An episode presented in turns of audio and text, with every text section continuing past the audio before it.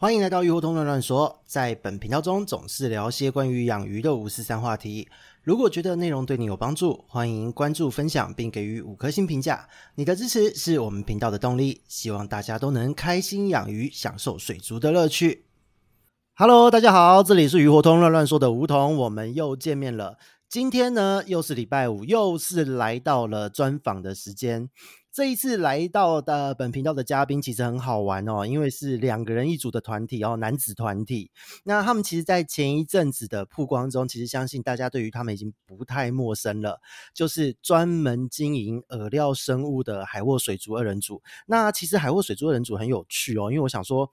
到底是为什么那么年轻就要想不开出来创业哦？因为其实 创业这件事情真的是蛮辛苦的，一出来还没有接受到社会的荼毒，就要先接受创业的洗礼，这个真的不简单。那我们海沃水族的两位可以跟大家打声招呼，简单介绍一下自己吗？嗨，大家好，我是海沃水族的玉泉。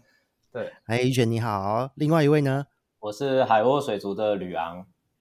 哇，这个真的是两位年轻的男子团体，看到了鲜肉，就是在镜头前面，真的让人感觉非常的开心哦。那可以说简单介绍一下你们自己吗？呃，我是海洋大学水产养殖系毕业。那当兵的时候，经过大概四个月的思考，一退伍就决定要跟吕昂一起创立海沃水族这样子。哇塞，听起来好浪漫哦！四个 月的思考，这个是跟结婚一样的感觉耶。对，了解了解。那吕昂呢？是为什么想不开接受了他的告白？欸、我我我也是海海洋大学，然后水产养殖系毕业，然后那时候是我们大二的时候就有在，就是有一起租一个温室，然后在养观赏鱼。然后，反正那时候就是也是一直在慢慢练兵，慢慢练兵这样。然后就是突然，他就是当完兵四个月，可能是当兵的过程比较 艰辛，有点想不开，怎样怎样。然后反正他他就决定要做，我想说，不然就做啊，反正反正我自己也是想要朝这个目标前进。那我觉得听起来还不错，因为呃，你们如果以前在学生时代就有经验，因为因为我说真的哦，其实蛮多人会觉得说啊，年轻人为什么要想不开啊？为什么要这样创业？不过就我自己而言，我觉得时代不一样，因为第一个是现在是自媒体的年代了，那再来是说，坦白讲，在外面上班啊什么的，哎，有的时候就是如果遇到不好的公司或是不好的主管，那个就是很讲缘分。创业就是一种命运掌握在自己手中的阶段，所以呢，在这个阶段中，在这个状态之中，我觉得如果说自己有足够的经验，或是有足够的技能，哦，专业度有够，那其实边走边学，先求稳再求发展，是真的不错的。所以呢，虽然现在显得好像我这个三十八岁老人有点像是在对小鲜肉说教，但是是真的还蛮发自肺腑的一段发言哦。那两位以前是同学关系吗？还是你们不同届？我们同一届。对，那对同一届，还还这个还要思考吗？等一下，其实很不熟哦。A、B 班不同班，可是同一届。真的吗？哦，哎，海大的养殖有分那么多班哦，因为我是朋科大的，当时没有那么多班。两班，总共八十几个人，甚至九十，对，八九十个人。对，哇塞，好热门哦。那那这 A、B 班有什么样的差异吗？嗯，没有差异，完全就只是人太多了，就随便分两班吗？对。哦，那你们休课是一起休课的意思，一起修，所以才会有这个温室的机会。对对，哦，那其实蛮有趣的。那你们那时候做温室是做呃实习吗？还是？嗯，我们从我自己是从国小就接触观赏鱼，然后养，然后就那时候第一个目标就是进入海洋大学的水产养殖学系，然后经过。不管是呃学校的实习课程，或是出去国外的繁殖场、养殖场实习，那也去打工过水族馆。那最后有跟吕昂一起做室内的温室，也是繁殖异形灯鱼或是水晶虾这些观赏鱼。所以，嗯。最后有总结出一些自己小小的心得，所以才会毕业后决定来跟吕昂一起做这件事，就是创立海沃这样子。听起来很像是自己小时候成长背景的缩影，也是乱养，然后一直养一养养到疯掉。不过我觉得听起来不错耶，就是你有很多的繁殖，就是专门是做很多鱼种的一个尝试或是挑战的样子哦。对，旅养也蛮有一些经历，是哦，分享一下，一起分享一下。我我也是好，好喜欢听到鲜肉讲话哦。我我我记得我会开始接触水族是小时候那个，我我爸家里养了一大缸的，就是七彩神仙鱼，然后他又弄那个有水草造景。然后，嗯，我刚才那七彩神仙鱼就在里面，非常漂亮。然后我小时候就开始跟着一起养鱼，但是小时候就是什么都不懂，然后就就随便养，然后死死，然后死了就会去再去买。然后小时候又很喜欢去那水族馆去看，看那很多鱼，然后就很喜欢。然后也是在高中的时候吧，那时候有就有一直在思考，就是未未来到底是要走哪一条路。后来就是那时候高中的时候，都有一本很厚的那个，就是各大学各科系的那个。嗯、然后那时候我就看到，原来有水产养殖系这种东西，就是大学有专门在做这一块的，所以那时候就决定要来读读这相关的。我觉得这个真的很妙耶，因为你们两个好像都很年轻就决定，就是我就是要养鱼养一辈子的感觉耶。对啊，一个是高中，一个是从小就立志。我说哇塞，这个听起来真的还蛮激励人心的耶。那你们目前，嗯，请说，请说。我高中是读松山区的一个高中，为什么我选那个高中？是因为它离水街台北水街最近，所以我就跑去读了。所以你高中的成绩还可以吧？还是就是养鱼养到玩物丧志，自己被家人拉正，还行吧？普通普通这样子。OK，那还行，还还能过关就好了，还能在这边。对 对。那吕昂呢？是那个时候就是也是在养七彩鲑，死掉就一直买。有没有就是去那个到处乱捞鱼，丢到鱼缸？因为其实很多鱼友小时候都有经历过这一段。有啊，那时候那时候我小时候就是看到水族馆，然后有什么觉得很酷。然后很好玩的鱼，我就想要买。然后那时候小时候也没什么钱，但是就是买那种十几二十块的。然后看到觉得喜欢就就买，然后就把它丢进鱼缸。有没有就是因为这样传染病大往生之类的？有有有。然后有些是就是不小心买到太多，然后太密集这样。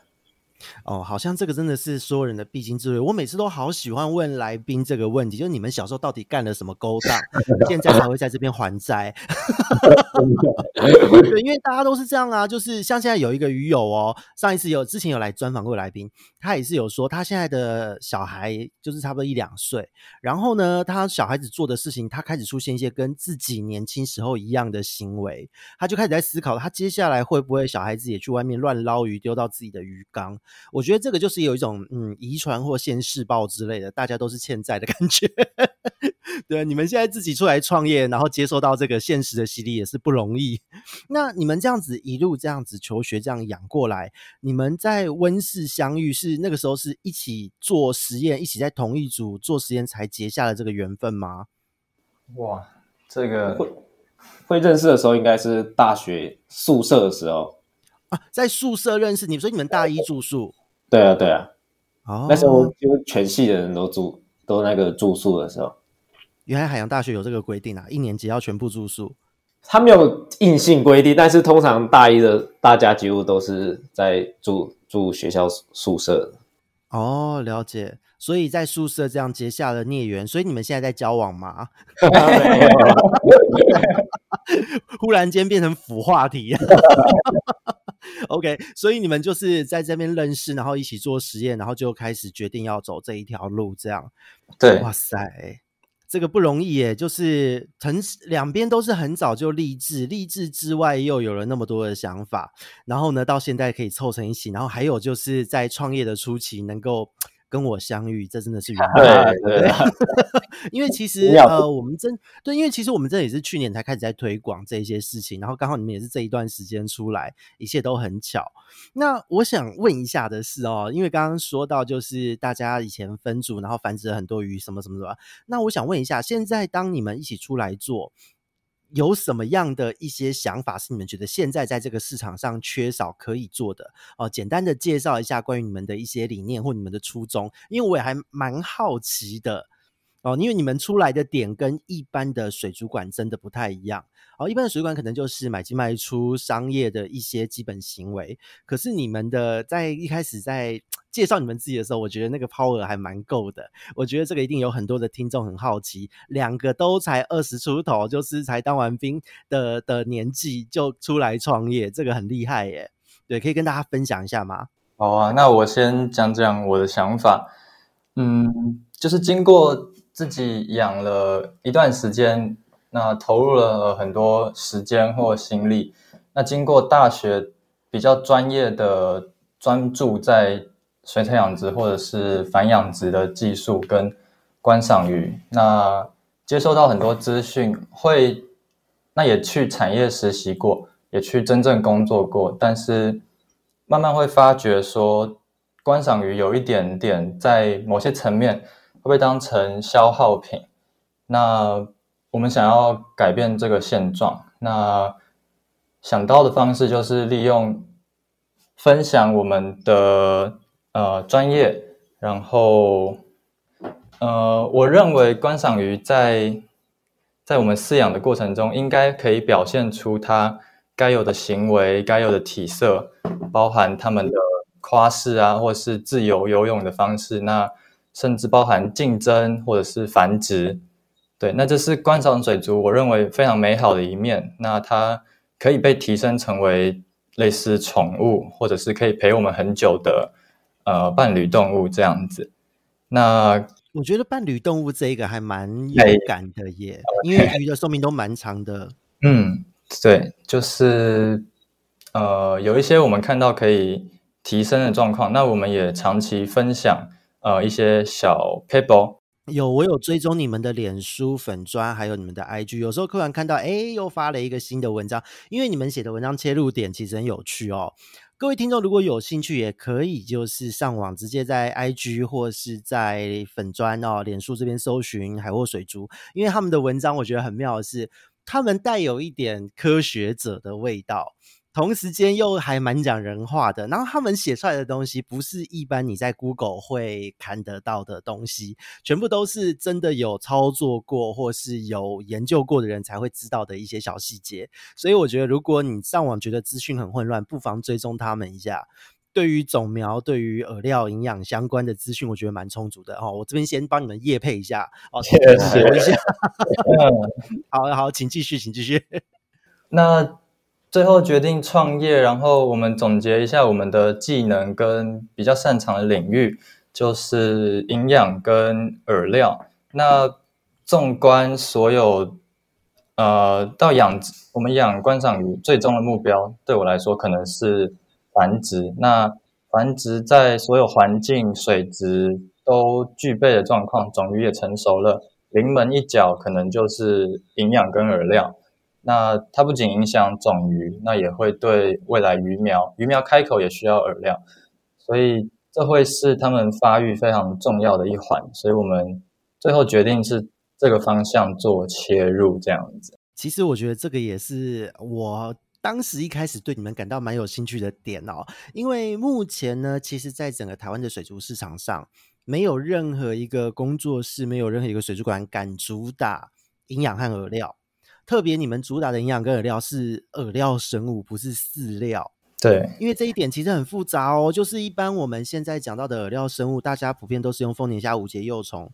可是呢，丰年虾丰年虾的无节幼虫要被滋养才能养活某一些鱼种，这一件，可是这个概念就很多人没有了。嗯、然后呢，你们不只是丰年虾无节幼虫这件事情，前面的更小的开口饵料，淡水鱼、海水鱼，你们都有办法做纯化和滋养，对吧？对对，我觉得就是能用这个当卖点，真的很炫哎！我都想跟你们进一些东西来来喂鱼了，因为饵料的问题解决了，其实剩下你的鱼苗操作只要正确，基本上存活率是非常惊人的一件事哦。嗯嗯嗯，对，它提升的程度会很大。对，因为我觉得这个非常酷。那除了饵料之外，你们还有什么样的一个想要做的事呢？嗯，比较大的愿景是，呃。我举个例子，比如说，嗯，在一个闹哄哄的男生宿舍。那听起来非常非常令人 遐想的画面。那大概是四个人一间，或者六个人一间。那刚好有一个，哦、没有，不是这样子的。对不起啊，对不起。刚好可能有一个同学来，他具备了一些技能，他很会煮菜，很会烹饪。那他可以带给身边的同学一些基础的知识点，比如说。它可以教大家怎么洗菜会是最干净、最快速。那怎么切菜？比如说用猫掌或是猫手，不会切到自己的手。哦。那对，或者是怎么煎牛排比较好吃？那这就是我们在想在水族市场提供的一些价值，就是呃，我们可以分享比较基本的。就跟你一样，就是分享怎么让把鱼缸设置好。这样会孤家寡人很久哦，不要这样啊。就是看到的，呃，可以提供价值的地方是一样的。是是是，因为因为其实我觉得很好玩哦，因为我像我自己出来就是觉得说，其实很多人的操作，它其实。呃，大的方向没有错，但是细节的地方可能不够清楚，所以做了一些奇怪的变形。但是有的时候，就当我们把一个操作流程有经验的人、有技术的人出来，把一个关键的操作简单的。提供出来，这个关键操作可能就会让这一些本来就有一些基本功的人很顺的就可以达成他要的目标。有时候这样一个关卡、一个门槛过去了就过去了。那我觉得就是在你们的文章也看到这样的感觉，就像刚刚讲切菜的时候用猫手比较不会切到自己的手指哦。这个所有做菜的人都有经历过的惨剧哦。不过在养鱼的过程也真的就是这样。那所以在你们的这个过程中，你们养饵料生物的过程，呃。有什么这样子的一个小关键吗？可以分享给大家吗？饵料生物的关键吗？我我自己觉得，饵料生物的关键是它饵料生物本身吃的东西。饵料生物的，就是说我们要把营养的这个饵料生物给鱼吃，但是呢，这些饵料生物本身它吃的也要够营养的意思。对，就是像我举一个例子好了，以以那种米藻来说好了，米藻。它其实是没有办法可以就是就是把短链的脂肪酸然后去合成就是长链的不饱和脂肪酸，比如说像高度不饱和脂肪酸、胡法那一类的，然后它必须要从它的外外界的食物才能获得这个就是高度不饱和脂肪酸，然后但这个这个脂肪酸对它的繁殖又是非常重要的，它缺少了这个，它可能它就是它繁殖力就会下降很多。啊，你繁殖力下降很多的话，你的饵料生物的密度就起不来，啊，起不来就很难去实际去应用在喂鱼或者是什么上面。然后还有个就是它营养如果不够的话，其实你就只等于给鱼吃很多，就是像垃圾食物这样。原来如此，哎，因为说到米藻，米藻或许有很多听我们频道的朋友，有一些人还没有玩到繁殖，这边简单介绍一下，米藻其实是也很像是丰年虾这样小小只的一个水生的一些，它算老鼠类吗？还是指脚类？它算直角类。对嘛，指脚类嘛，对，那这个小东西其实就是它，其实对于很多的鱼苗来说，它是很重要的初期开口饵料。那不过呢，在过去，因为大家在养这个米藻的时候，有各种千奇百怪的偏方。我这边遇到的有人用尿尿养绿水再给它吃，然后有人去河里面乱捞一通，田里面乱捞一通东西又给他们吃，还有人用酵母粉。结果呢，很多时候都是要么带了病原菌，要么就是环境很差，明早死光光，或是喂下去之后鱼夹尾，什么惨剧都有。对，所以刚刚这样，刚刚这样提到的，呃，就是吕昂讲到的这一个关于营养的强化，给他一些多元不饱和脂肪酸，让他有很好的繁殖力。那那这个方面，其实我觉得就像是刚刚前面哦、就是讲到的这个猫手一样，可能就是这一个概念。那我想请问哦，这个所谓的不饱和脂肪酸，你从额外去补充它，一般我们的人为饲养中会会会要用什么样的方式去补充比较好？诶，不饱和脂肪酸有有个就是有一些的微藻，它其实它不饱和脂肪酸的含量是足够，可以给直接去给那个米藻或者是什么之类。但是其实不同的微藻，它里面的脂肪酸的组成会不太一样。它听起来非常细致哦。对对对对 难度这个会不会让你们今天第一次曝光就讲出什么机密啊？不会啊，这个这这是让更多人分享，才会有更多人就是对饵料生物这一块有兴趣。因为一般人可能会认为饵料生物就是拿一些嗯，就像梧梧桐刚前面说的，可能会有什么尿尿水或者是什么之类，做一些滤水，然后直接去去喂食饵料生物。但是其实饵料生物它蛮好玩，它虽然它个体很小，但是。其实环境中的所有食物啊，所有的就是因子啊，或者什么之类，其实都可以改变它整个饵料生物的，就是营养比例啊，或者什么之类的。为什么我听到这边，我只觉得饵料生物比小鱼还难养啊？有一点，饵料生物它它有它它其实是不容易死，但是你要养得好，然后要养得它有充满营养，其实是有难度。它有有点像是就是孔雀鱼一样，就是大家都可以入手，但是要把它玩到更高阶的话，就是需要多做一些功课这样子。因为其实这一点也是让我非常非常佩服你们的地方。因为其实现在啊，呃，就我这边自己去查，因为自己也是做种苗出来的，然后呢，在做这一些资料搜寻的时候，都觉得。饵料生物的分类就乱七八糟了，然后养法也众说纷纭，而且呢，中文的资料少没关系，然后呢，英文的资料、学术的期刊也都乱七八糟，很多种学派说法，所以对我来讲，我觉得它是只能找，对我来讲只能找到一个最简易的操作，哦，最简易，但是让它能够维持营养和数量的操作，但是说要把它登峰造极这件事，我真的是没有办法，所以那个时候研究应该花了很多的时间去做这一些的测试和调查吧。就是一直去看论文，然后去看它喂它吃什么东西，它的营养组成大概会去朝哪个方向去去改变。然后我们就是发很多 paper，是不是偷偷的发了很多 paper？感觉这些东西都是可以发 paper 的资料诶。之后可能之后会发 paper，对。哎呀，好臭屁！我现在在跟两位未来的业界的对业界大大讲话耶！天哪，我接下来讲话要改用敬语啊？请问您？千万不要，对啊，还还是个 对，因为因为其实，在饵料生物的世界，光一个米藻，我觉得在市场上就是有极大的需求，可是从来没有任何一个玩家工作室能够稳定量产。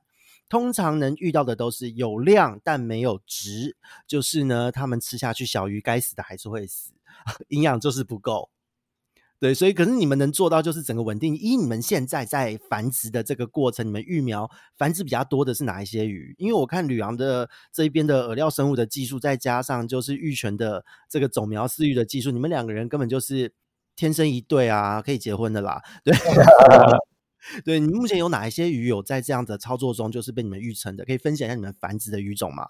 呃，从最常见的孔雀鱼。那到一些清江鱼，我也有把它把迷藻拿来投喂，呃，鼠鱼，那是参考国外有大量投喂这样子。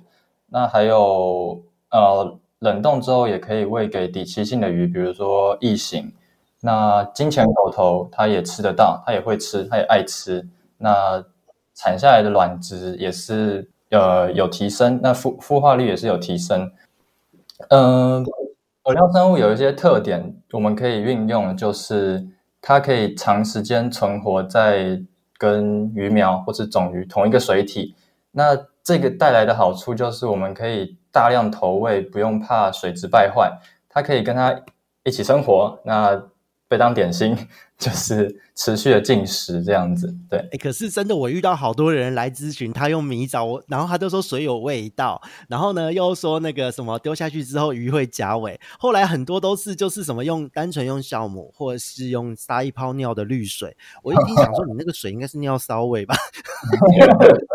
所以就是在你们这边的操作之下，你们的饵料生物跟鱼苗一起丢，基本上不太会有这个问题吧？嗯，我举一个例子，我们美达卡养了一些，有生一些，对，那我们就把鱼苗跟适合大小的水藻，可能是圆藻或米藻，一起养在一起。那它可以吃大概甚至两三天都没有问题。那它可以持续的进食，呃，胃里面持续有食物。它在鱼苗的时候能量需求蛮大的，所以它可以。透过饵料生物来加，就是比饲料可能一天你最多最多能喂到三餐，就非常呃需要很花很多时间。但饵料生物可以解决这一点，它可以二十四小时有东西吃，这样子。所以就等于是说，可能我们在一般育苗一天，可能你要喂连续喂两三餐。那因为鱼苗的饲料污染又高，然后呢，你就要一直照顾它。可是喂饵料生物就是随便啦，这样丢下去就好了。还是要控制一下就可以，就可以。对，对，对，就完全曲解你们的意思。对，那所以在这样的过程中，因为最主要是呃，在鱼苗发育啊什么，其实多元不饱和脂肪酸蛮重要的。那你们的。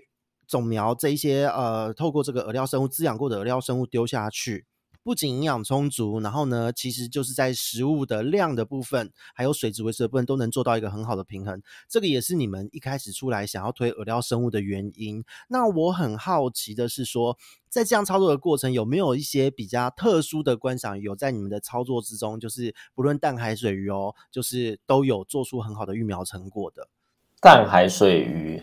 对，因为我记得你们这边除了刚刚讲到鱼种的，好像还有很多奇怪的东西哦。就是我我自己本身啊，有养一些就是海水鱼那一种之类的。海水鱼的鱼苗，它的呃营养需求比淡水鱼的高很多。可是海沃的两位竟然可以就是做到自己就可以自产、自己生产、自己完全的养殖，这样子我觉得不简单。以后也会量产贩卖吗？嗯，要要要海水的话，要过一段时间。对对对，因为海水的那个。就是要能让它量产的时间会花比较久一点，嗯，所以那那在淡水一部分应该比较没有问题嘛？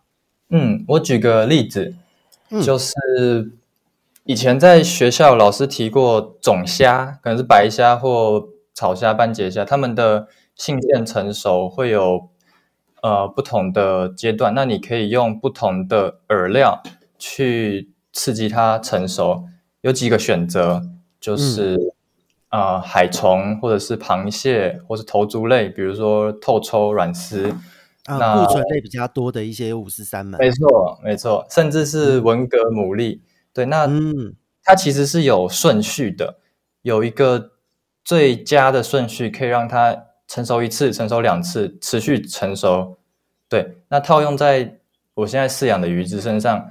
呃，比如说金钱狗头，它有各种饵料可以喂，也有各种饲料可以搭配。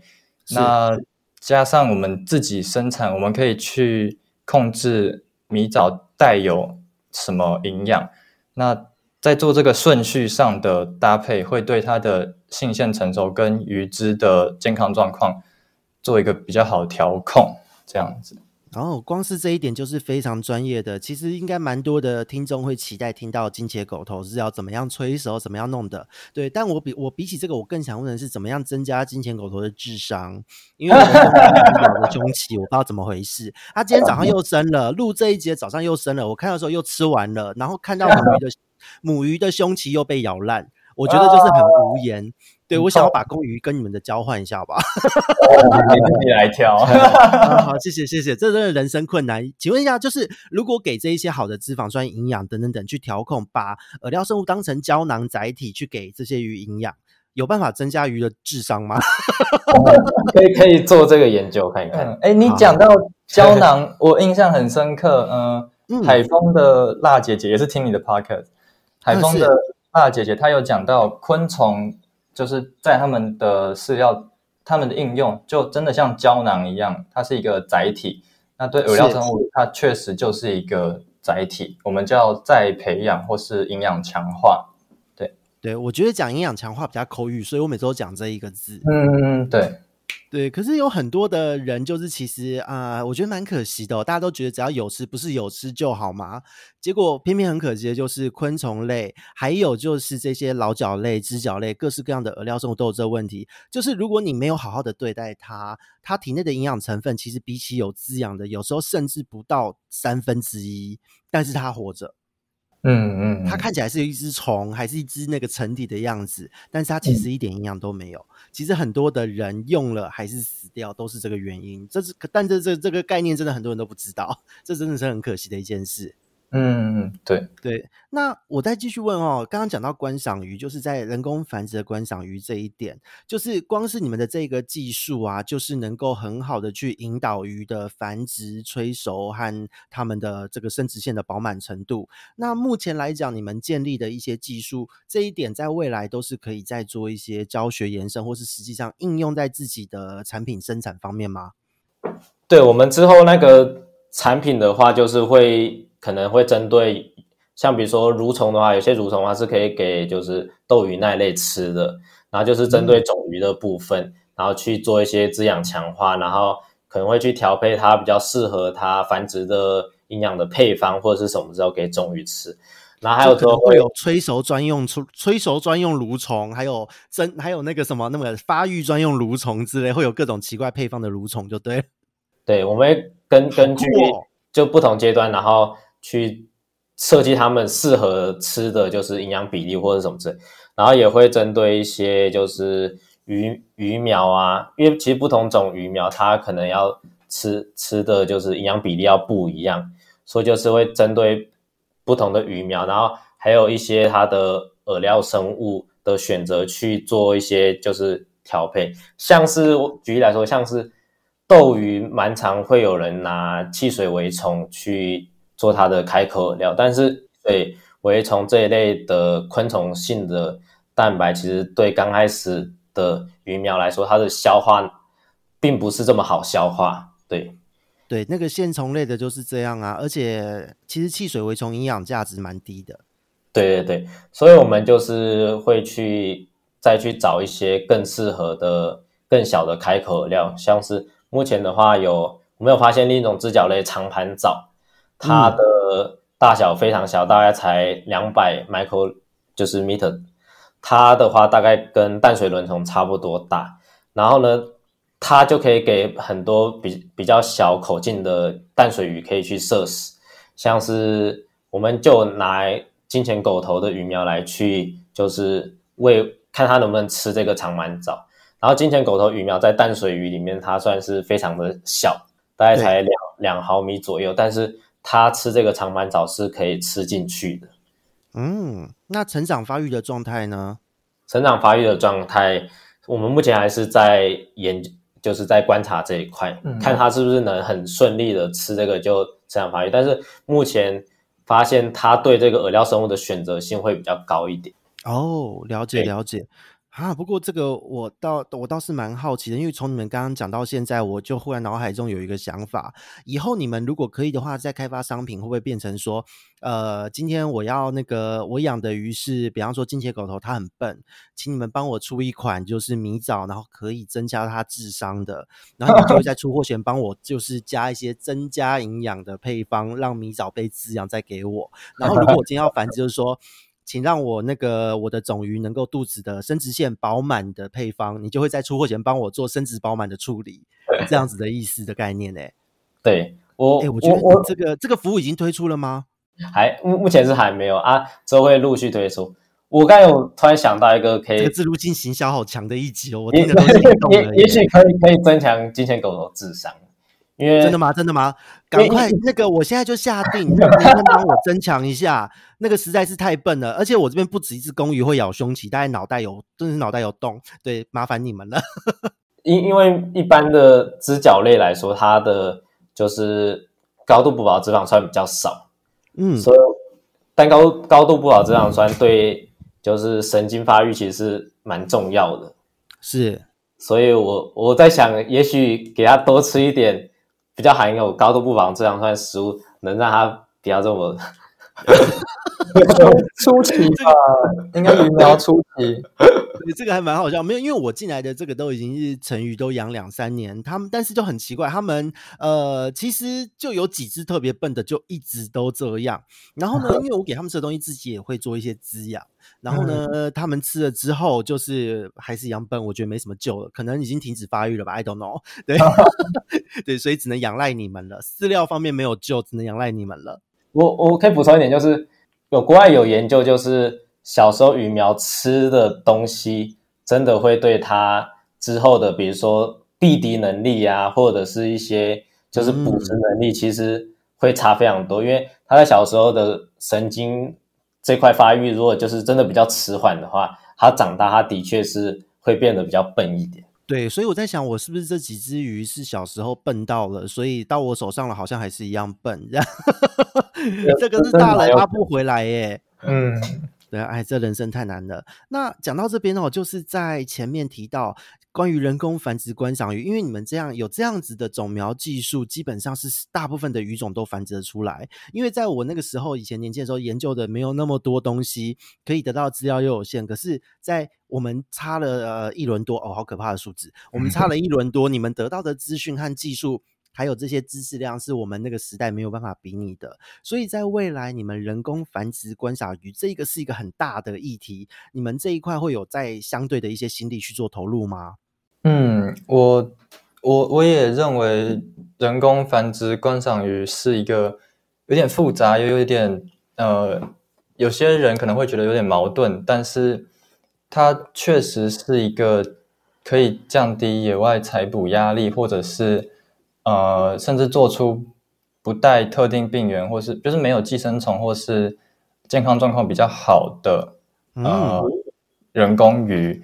对，那有些人会呃挑战说，诶，它的体色、它的颜色、它的体态是不是不及野生鱼这么漂亮？那这也就是大家可以去琢磨的地方，就是环境啊、光照啊、鱼苗发育，甚至它的营养，对，可不可以？调控成它该有的样子，野生鱼的表现这样子，那它一样漂亮，一样健康，甚至更健康，我们就可以养得更久这样子。啊、呃，这个其实我觉得蛮重要的一个概念，因为一来是呃野外捕捞可能不会有那么强的依赖性，再来第二个就是无特定病源这一件事情，作为鱼病的研究人员真的很在意。嗯，对。光以灯鱼来讲，今年。我大概在六月份，应该说八月份开始，因为六月份在产地雨季开始大量的捕捞，七八月开始陆续进口，该生病的都生病了。嗯，八月份一直到十月份，灯鱼的案例，我每个月哦，每个月哦，至少接十五到二十五例。嗯，连续三个月都差不多这样子，八九十三个月都这样哦。嗯，对，那很可怕的一件事情是，很多都是得到一些孢子虫。有登科症的有引孢子虫、微孢子虫、引孢虫都有，这一些都是潜伏期超级长，而且在在产地非常大量的一个呃寄生虫性的疾病。那在灯鱼身上就是不治之症，所以呢，有的时候就是变成说，如果今天去买野生灯鱼回来，那你如果呃运气很不好，因为说真的，这是人品问题哦，你养的再好，它该发作就是会发作。嗯，但是如果人工繁殖没有这个问题的话，其实等于是说，今天你的鱼在取得的时候，你都可以不用去烦恼这种让人很挫折的疾病。哎，对，嗯，你们目前有在尝试繁殖灯鱼吗？有，有，以前有做过指引翡翠可卡或是红唇可卡，那最近还是有在持续做一些可卡。对，我们不会去攻击说，哎，野生鱼哪里不好，但是我们。更有兴趣的，对，就像吴桐讲的，呃，人工鱼可不可以做成更健康？刚刚梧桐解释了很多，对，健康这部分我们也在乎的。因为野生鱼这件事情，在人工繁殖技术还没完全建立之前，它非常的重要。因为这个满足了市场的需求，而且同时也有教育意味啦。大家都会对这一条鱼有所期待，也知道这条鱼很棒。但是呢，就是很不幸的，灯鱼它在野外的环境，嗯，小型的加大型全部都是跟很多寄生虫感情非常好，所以这个真的很为难。因为他们在野外就是一个比较低阶的一个初级的消费者，所以在这样的状况之之下。就是他们种了虫，活动力变差，就变成大鱼的养分，如此而已，自然生态的循环。但是当我们把它变成宠物，不要变成一个商品化的时候，这一些无药可治的病原菌卡在身上，就会让饲主想哭。嗯，对，所以真的十分期待，因为既然因为今年其实就是蛮多可卡的案例哦。嗯。染病的一大堆可卡灯，所以我非常期待，就是两位能够把这样的鱼种早日大量做出来，释出到市场上。嗯、因为我相信，一定对于呃市场的玩家来说，会是很振奋的一个消息。嗯，对，要投入对。对，那你们应该这个部分要投入蛮多心血的，就是了啦。嗯，心血时间，然后还是需要一些尝试。对对，因为听起来是技术建立，但还没有办法就是非常稳定的量产他们吗？还是对对哦。原来回到种鱼这一块，对，呃，有的时候这些种鱼又不是说条件对了就一直生，那个有时候还有自体成熟，还有他们看不看得对眼，这才是 繁殖，对繁殖最不可控的一块在这边。嗯，台湾有一些很厉害的玩家或是厂商，对我们也有一些交流，他们做的真的非常不错。嗯，因为他们已经抓到那个生产的周期性了，这个也经过了相当多时间的试错吧。嗯嗯嗯，对他们对很厉害、啊。那个你们也要自己抓住自己的生产线，我非常的期待你们能有相关的怪鱼种的试出。台湾的未来靠你们了，我们是前面的老人呢。有有有，好可怕，老了十四岁。对，那说到这一点，我很好奇哦，因为其实像你们刚刚提到的这样子的商品，我觉得我会很想要期待，不论是鱼的部分，还是说有特定需求、特定。方向滋养的饵料生物，因为其实现在有很多的玩家饲主都是卡在营养的这一关。坦白说，光是一个呃河豚好了，为什么台湾那么多人那么多年来没有很好的市场起色？一个是饲养方式的不当，再来就是饵料的营养。常都卡在这两个地方，那饲养方式慢慢的去调整，这个是很快很很速效的事情，但是营养就会差很多。那也有很多就是像是啊、上班偷养团队就是上铺啊，他们繁殖一些可能根本没有什么记录的属于，那这一些他们的营养需求也很特别，所以其实我觉得就是你们的出现对于这个市场来讲是蛮棒的一针强心针啦，因为对于很多鱼种的的试错和尝试又有了新的可能性。那在这一点之外，我还想要问一件事，请说。你们接下来啊，就是会想要办课程，把这样的知识散播出去吗？之后，如果我们觉得就是自己能力如果真的足够，然后有办法，足够了，足够了，可以的。什么时候要办？这些的话，就是的确是可以，会想要分享更多的营养相关跟水族相关知识给大家。因为如果要在这个这个领域如果要越来越好的话，其实就是要有越来越多的知识互相分享，这样子的话才会吸引更多人去，就是去钻研这一块，然后就会有更多人会觉得养鱼或者是用特定营养去调控让鱼有不同的表现，会是非常好玩的一件事情。对，这个听起来真的就是很让人期待，所以就是之后有机会，我们可能在呃第二、第三集、第四集之后的录音，或是我们接下来的各式各样的合作中，有机会就是可以跟大家就是稍微曝光一点，就是这种私房操作技巧嘛。因为我觉得这个会是很多人养鱼人很有兴趣的地方。嗯，我们会持续的做，就是在我们的粉砖或 IG 做基基本的分享，那也是我们。呃，很长时间操作累积的心得，对，那更细致的，呃，有一些门槛的，或是就是需要一些背景知识可以吸收的资讯，我们会在整理，然后做成一个比较呃完整、有系统性的知识，然后提供出来，这样子。全部都免费吗？不会吧，要那么好哦？就。呃，看大家愿意怎么支持我们 这样子呀。这句话讲的真好，我赞成，我赞成。因为其实是这样的，我觉得其实你们的专业在这整个的市场上是非常缺乏的。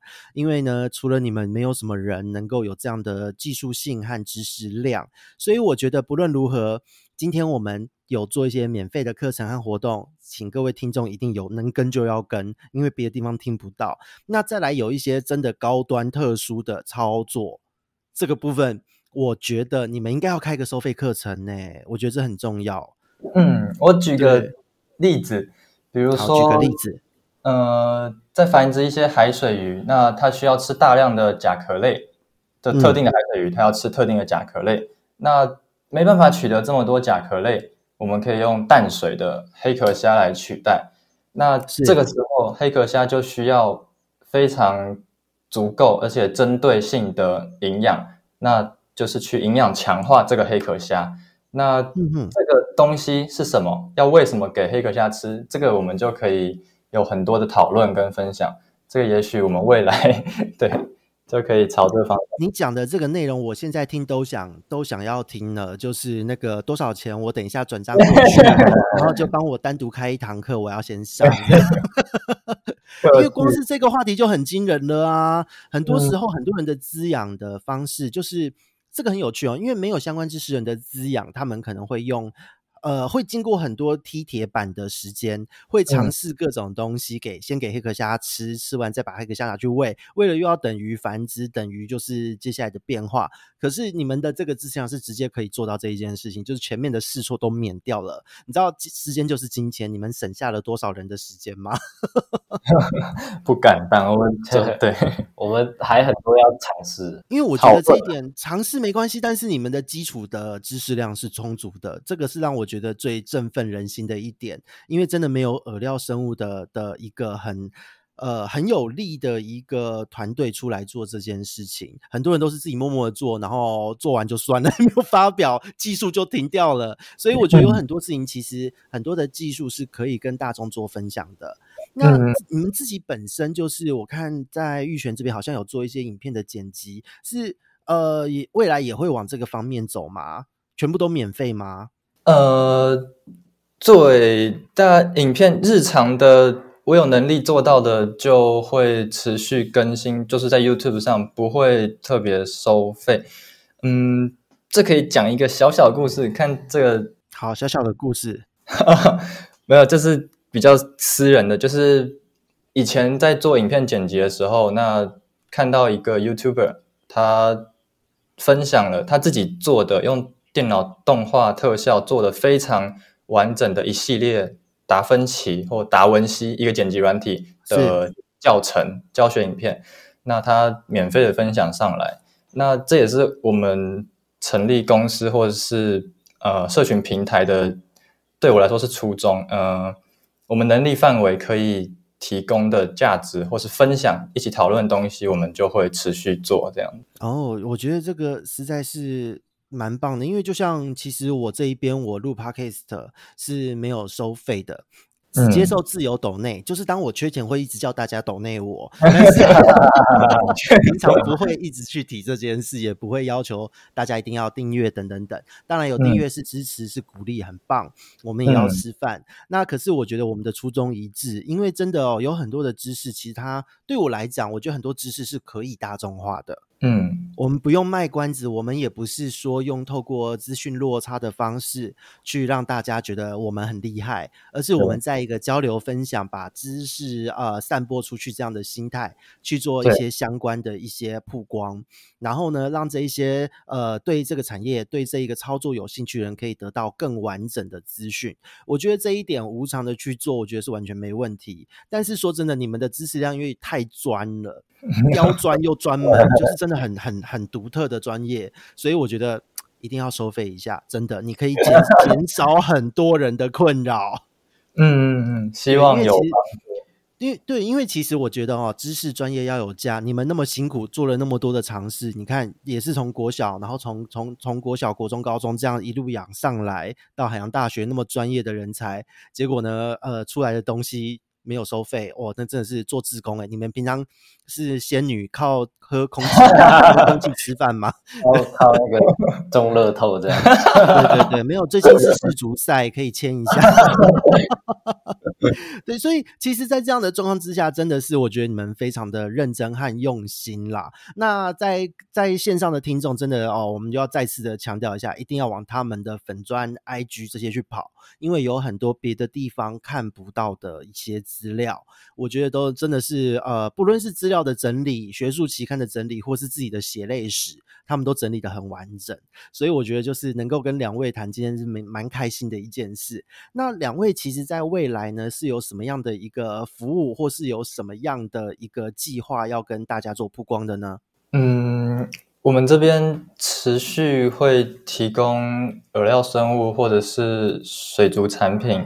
那呃，我们也在对一些呃基金会或单位做技术服务。那哇塞，你们才刚出来就有基金会单位的客人，哎、欸，这个直接走高高端的耶，不简单，真的是专业人士。哎、欸，那我问一下，哦，不好意思，要插个话，所以那个现在刚好在大家听众都会在，所以呢，我很想问，刚刚说的，如果我有特殊需求的米藻这件产品，什么时候到底可以上市？我现在就想定了。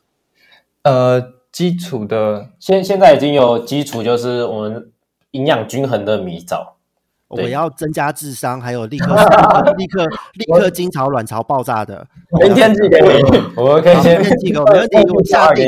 下 定下定，对对 对，我直接下定哦。这一个我觉得会是市场的一个一个非常强的一个卖点。那再来是繁殖鱼种的部分，目前两位手边有繁殖或是想要接下来主推什么鱼种吗？就是你们精心滋养过出来的鱼。嗯，我们大部分繁殖的鱼会交给认识的人。那接下来有一些鱼可以提供给大家做参考，就是美达卡，因为哦，美达卡，嗯，我们认为它。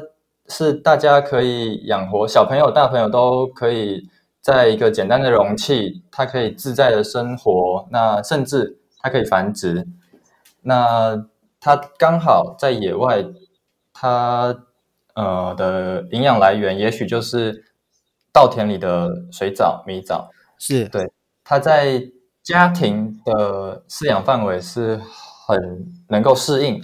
那也可以繁殖，大家可以享受到繁殖的乐趣跟漂亮的鱼。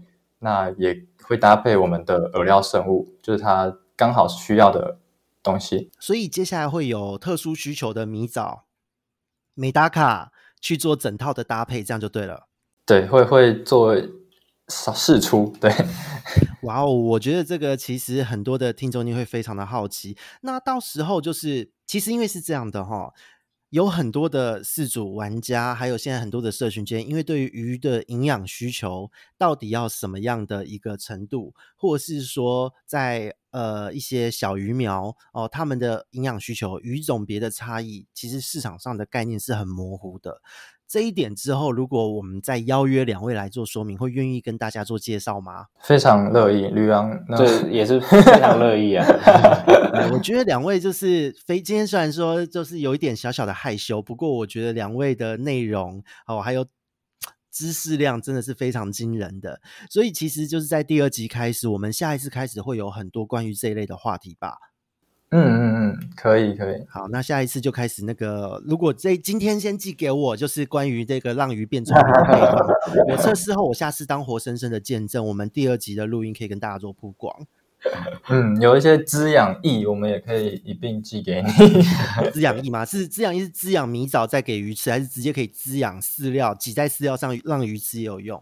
我们都是滋养给给饵料生物，因为饵料生物本来就是一个载体。然后就是胶囊这样子，对，然后它变成一个是活动的胶囊，然后直接给鱼吃，它就可以更好吸收利用这样。天哪，我觉得我终于可以摆脱，就是每一次就是看到我的鱼生蛋，我就要开始下盐巴，帮让它胸胸鳍长一长这样的噩梦了。因为真的有几只公鱼蠢到一个不行，我头好痛。那可能要换，换公鱼，换公鱼这边。